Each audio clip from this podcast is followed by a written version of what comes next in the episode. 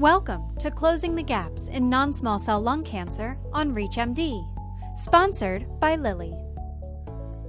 The introduction of targeted therapies and immunotherapies has notably improved survival rates for patients with non small cell lung cancer, as proven by some of the latest research in the field.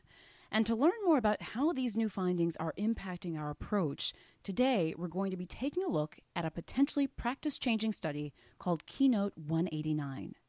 Coming to you from the ReachMD studios, this is Closing the Gaps in Non Small Cell Lung Cancer.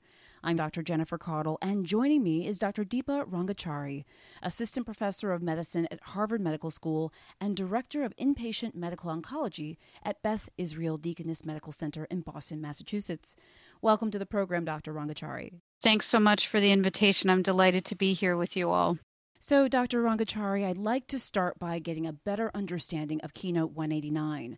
Could you give us a little background on the study? Yes, gladly. So, Keynote 189 is really what we would consider a practice changing phase three clinical trial conducted specifically in patients with advanced non squamous, non small cell lung cancer. This represented a population of patients, as I said, with advanced stage disease, specifically whose tumors lack highly actionable genetic alterations in EGFR or ALK.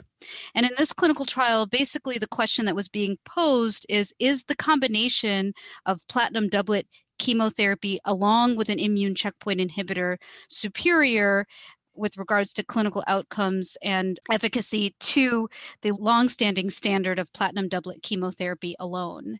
And so, in the conduct of this trial, patients were randomly assigned to receive either carboplatin, pemetrexed, and pembrolizumab, so combination chemoimmunotherapy every three weeks for four cycles, followed by maintenance therapy, which in this case was pemetrexed and pembrolizumab every three weeks for up to two years, versus the historical standard, which would be carboplatin pemetrexed chemotherapy alone for four cycles, followed by pemetrexed maintenance therapy without the addition of immune checkpoint inhibitor. And what this trial showed is that patients receiving the combination of chemotherapy with immune therapy had improved overall survival as compared to those patients receiving chemotherapy alone, regardless of the tumor PD L1 status and in the absence of any other actionable genetic alterations. And so, on the basis of this clinical trial, the administration of combination chemotherapy with immunotherapy became an FDA approved evidence based standard of care for patients with previously untreated, advanced stage, non squamous, non small cell lung cancer. Excellent. Now, with that in mind, how has the Keynote 189 study impacted the way we treat non small cell lung cancer? So I think the simple answer is a lot. Over the course of the past you know decade or more the real driving force behind the evolving therapeutic paradigms in all cancers is to create highly personalized therapies that are driven by use of biomarkers. So, as a result, in the past decade or so in non small cell lung cancer, we've learned that certain chemotherapy regimens work better than others depending on tumor histology. And then the second major lesson is that certain biomarkers can really help us predict optimal use of very specific types of therapies, whether it is a targeted therapy, an immune therapy, or a combination of chemotherapy with immune therapy. And so, Keynote 189 kind of landed squat in the middle of this revolution, so to speak, of using biomarkers to guide best therapy. And what we know with existing biomarkers are that if about a quarter of all patients will have a tumor that has an actionable genetic alteration amenable to use of targeted therapy. A second cohort of about roughly one third of patients will have high tumor PDL1 expression, where there's rigorous evidence to indicate that an immune checkpoint inhibitor used alone will be beneficial. So that then accounts for just over 50% of all patients with advanced stage non small cell lung cancer. But that means that there's just under 50% of patients for whom there really was no more optimal therapy established or defined beyond just conventional chemotherapy as we had been doing for decades now. And so Keynote 189 really brought hope to that other 45% of patients for whom there was really no other better standard beyond chemotherapy alone. Now, Dr. Rangachari, let's dig deeper into the therapeutic space. You know, what are some of the issues or barriers you and your patients encounter in treatment, and how has Keynote 189 sought to address them? I think the barriers are honestly some of the ones already referred to. What is the ultimate goal in the care of all patients with any cancer, but specifically advanced stage non small cell lung cancer? I think the goal is to define a treatment that is highly effective in terms of its ability to control or reduce the burden of disease, that has a durable effect meaning an, an, effect that will last for as long as possible with least amount of side effects and with the hope of best possible and longest quality of life. So i think ways to address those barriers are things that we've already begun to talk about which is you know creating a rational strategy to define an optimal therapy for a given individual whether that's using targeted therapies or immune therapies or combination treatment strategies. And so you know i, I think keynote 189 uh, has helped address one barrier that I already referred to, which is that for a large cohort of patients out any actionable genetic alterations in their tumors and without expression of high levels of proteins like PD-L1 expected to predict benefit from single agent checkpoint inhibitors, we now have a better standard. I think in terms of delivering this treatment in general, the Keynote 189 regimen is generally fairly well tolerated and with manageable toxicities.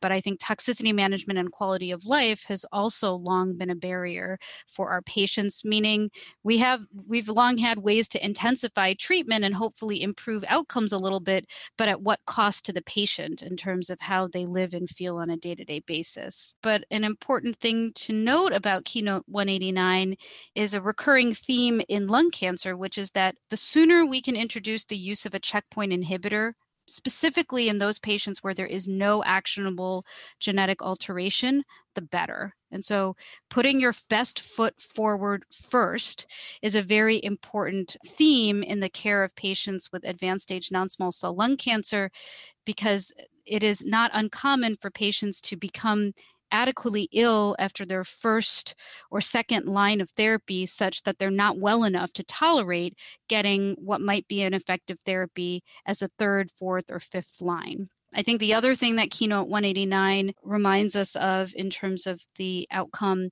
is that there's important synergy between various cancer modalities and immune checkpoint inhibitors. And so in this case, we learned a lot about these synergistic effects between DNA damaging agents like platinum doublet chemotherapy and checkpoint inhibitors so that we can use the checkpoint inhibitor more effectively, but without necessarily adding too much in terms of toxicity.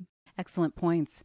For those of you who are just tuning in, you're listening to Closing the Gaps in Non Small Cell Lung Cancer on ReachMD. I'm your host, Dr. Jennifer Caudle, and today I'm speaking with Dr. Deepa Rangachari about the impacts of the Keynote 189 study on the treatment of non small cell lung cancer. So, Dr. Rangachari, now that we have these findings from the Keynote 189 study, what next steps are needed to help further this line of research? So I think Keynote 189 has brought a lot of hope and a lot of possibility, but I think it also leaves some very important questions. So I think the number one question that remains in our field is for the large majority of patients for whom there will not be an actionable genetic target amenable to use of an oral targeted therapy, what is the optimal regimen? One of the things that we don't really know yet is who really needs the combination because in all of the clinical trials that led to approval of either a checkpoint inhibitor by itself as initial therapy or checkpoint inhibitor with chemotherapy, the comparator arm in all of those clinical trials was chemotherapy alone, which is frankly an outdated standard now to compare to. In a given patient who has some degree of tumor PD-L1 expression, greater than or equal to one, where both a checkpoint inhibitor or checkpoint inhibitor plus chemotherapy is an option, how do we know how to pick which of those patients really needs all of the drugs or only one of the drug is an important question. I think an additional question that is increasingly emerging is for how long should we treat our patients? So, in most of the large scale phase three trials that have done, been done in lung cancer, looking at patients receiving immune checkpoint inhibitors, the treatment interval has generally been defined as two years, at which time, if patients are not having disease progression or toxicity, there's no protocol stipulated reason to continue the therapy. But because immune therapies work in a very novel way in terms of creating a mechanistic alteration in the environment, the immune microenvironment in which the tumor lives, it's important to consider that maybe two years of therapy is too long in some patients. And there, there may well be patients for whom a shorter duration of therapy may be just as effective. How much therapy and for how long are important questions that we are asking ourselves as a result of trials like Keynote 189 in the lung cancer community. And to be honest, this reflects questions and themes that are being raised in other cancers that are highly sensitive to immune therapies too like melanoma and kidney cancer i think ultimately the solution to these questions will is coming and studies are ongoing specifically using biomarkers either tissue based or blood based biomarkers to help us define the optimal intensity and duration of treatment so I think we'll get there, but more information will certainly be needed in guiding us. And before we close, Dr. Rangachari, let's look ahead to some of the developments in the pipeline for non small cell lung cancer.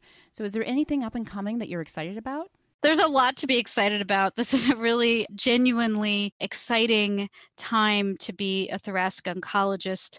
You know, for so long, we've faced the challenge of people facing a dreadful illness with treatments that either worked but for a short period of time or worked and made them very ill without necessarily making their lives as much better or longer as they deserve. We've talked a lot about immune checkpoint inhibitors, and I think immune checkpoint inhibitors, specifically the PD1 and PD-L1 agents, have been very exciting in lung cancer. But we're also recognizing that immunotherapy is a broad sphere of potential influence. And so there's been a lot of interest in some exciting developments as they relate to identifying other immune checkpoints or opportunities for immune modulation, other immune targets.